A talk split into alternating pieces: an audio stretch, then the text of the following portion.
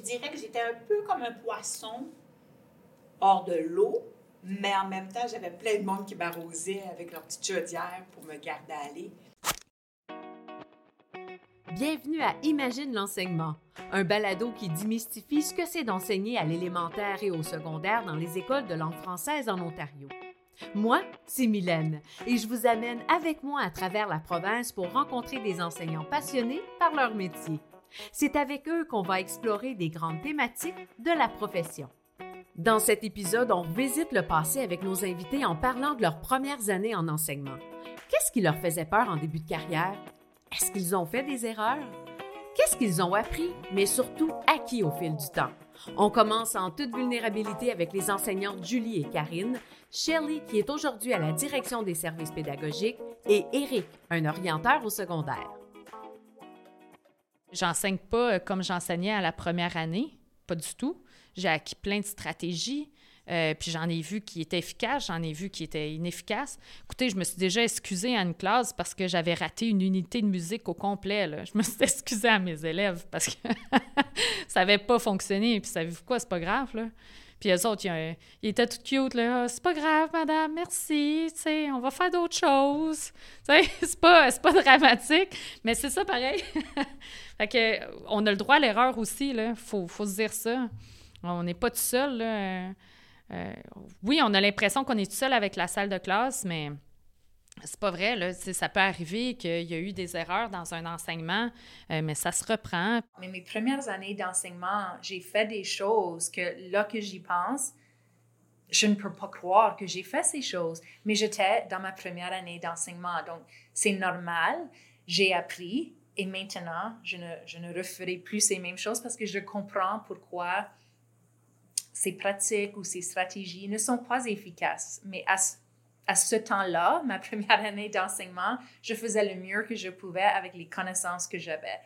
Mais avec le temps, l'expérience et les connaissances se développent et on espère que, que, le personnel enseignant développe leur art d'enseigner parce que c'est un art et, et, ça se développe. C'est un travail et on on doit avoir ce désir de vouloir s'améliorer. les occasions de perfectionnement professionnel, il y a des ateliers, des webinaires, des conférences gratuites quotidiennement. Ça s'offre, c'est incroyable comment ça s'offre.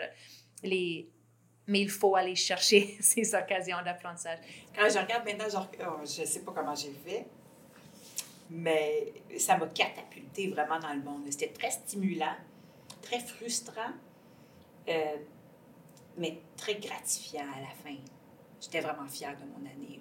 Il faut savoir en, rentrant qu'on va faire des erreurs. Puis, faut pas avoir peur d'aller voir quelqu'un pour dire comment tu as fait pour faire ça, comment tu t'y prends toi pour faire ça?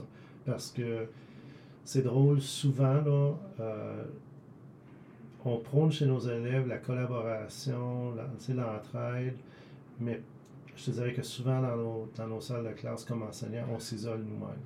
Puis, je, je pense pas que c'est parce que les gens ne veulent pas aider. Je pense que les gens ont peur de demander de l'aide pour ne pas paraître trop euh, ben.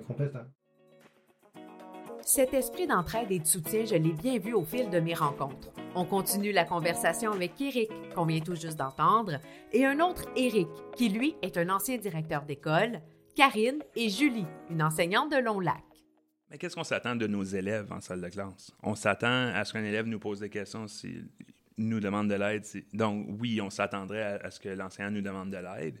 Cependant, euh, on sait que les premières années, ça peut être intimidant de faire ça.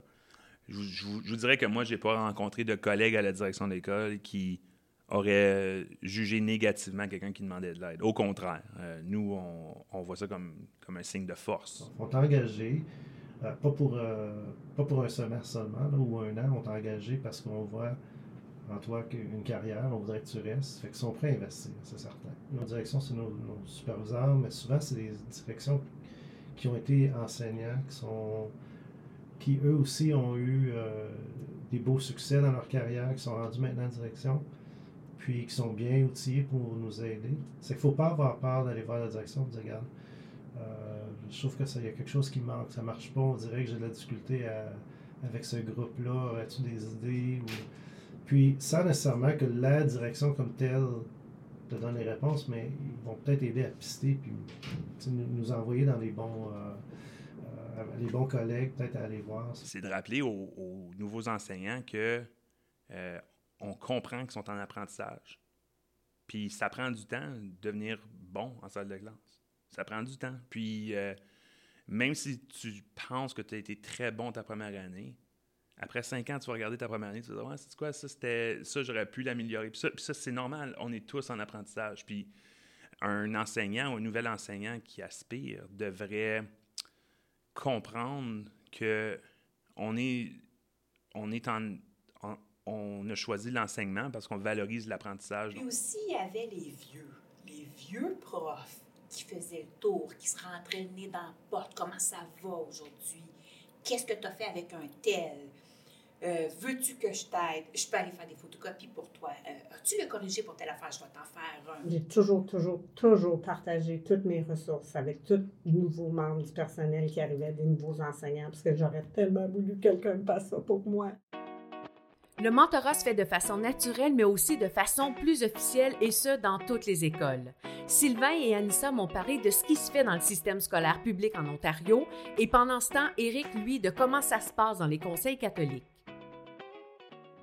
Notre équipe euh, est responsable, c'est le programme d'insertion du nouveau personnel enseignant, le PIPNPE.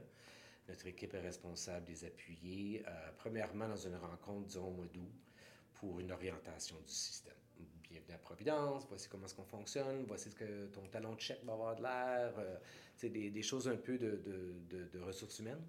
Euh, et ensuite, on tombe avec plusieurs rencontres au fil du, semestre ou de l'année, euh, dans des temps forts aussi. les bulletins s'en viennent. Donc, voici comment on fait les bulletins chez nous, la plateforme pour les faire, s'assurer que les données sont toutes là, rédiger des commentaires.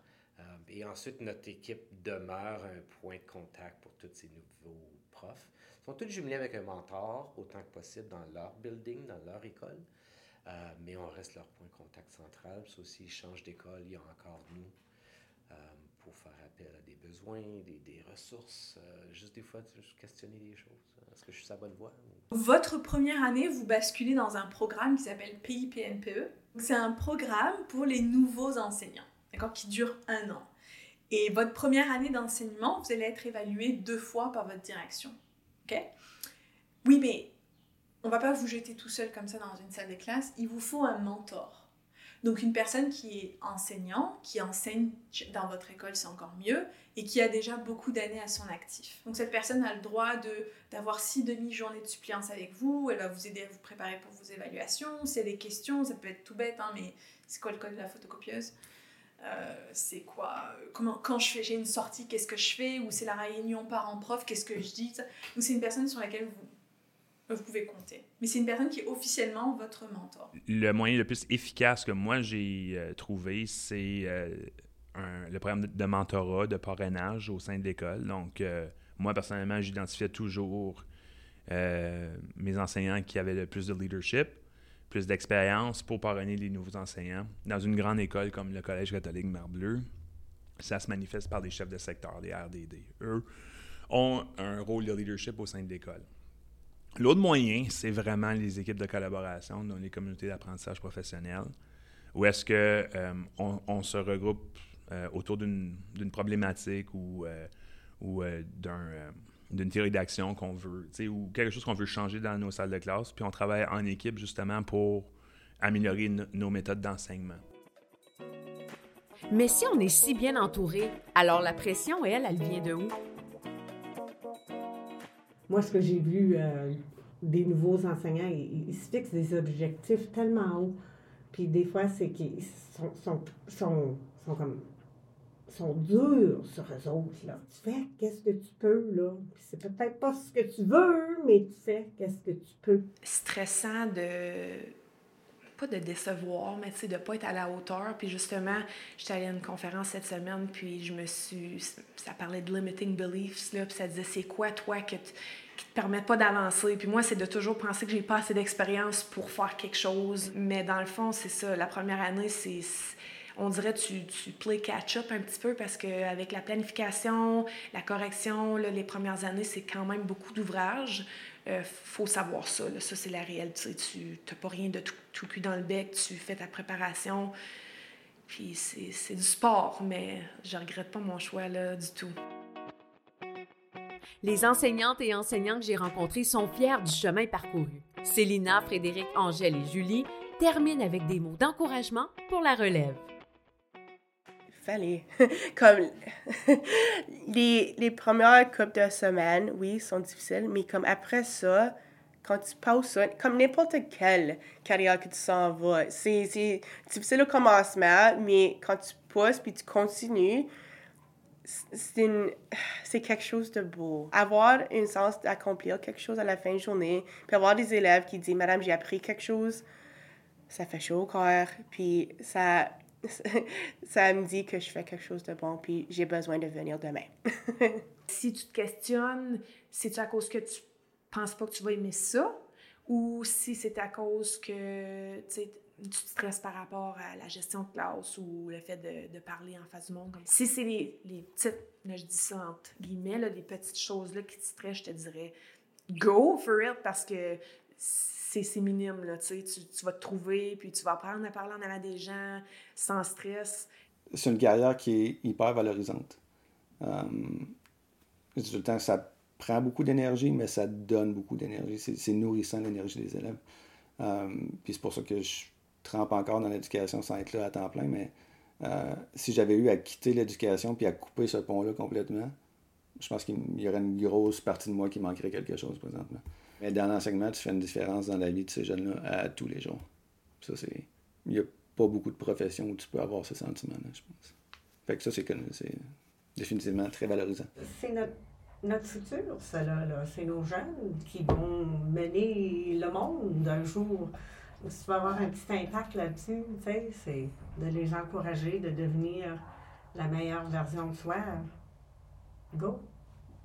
Dis go, rien à perdre. C'est une belle carrière, super belle.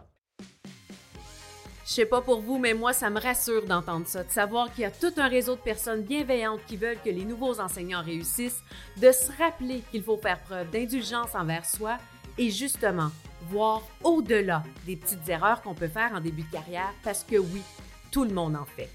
Merci d'avoir été à l'écoute et merci aux intervenants qui se sont livrés en toute authenticité. Julie, Julie, Frédéric, Angèle, Célina, Anissa, Shelly, Karine, Sylvain, Éric et Éric. À bientôt pour un prochain épisode d'Imagine l'enseignement. Ce balado est une production de l'Université d'Ottawa et découle de la stratégie ontarienne de recrutement et de rétention du personnel enseignant de langue française.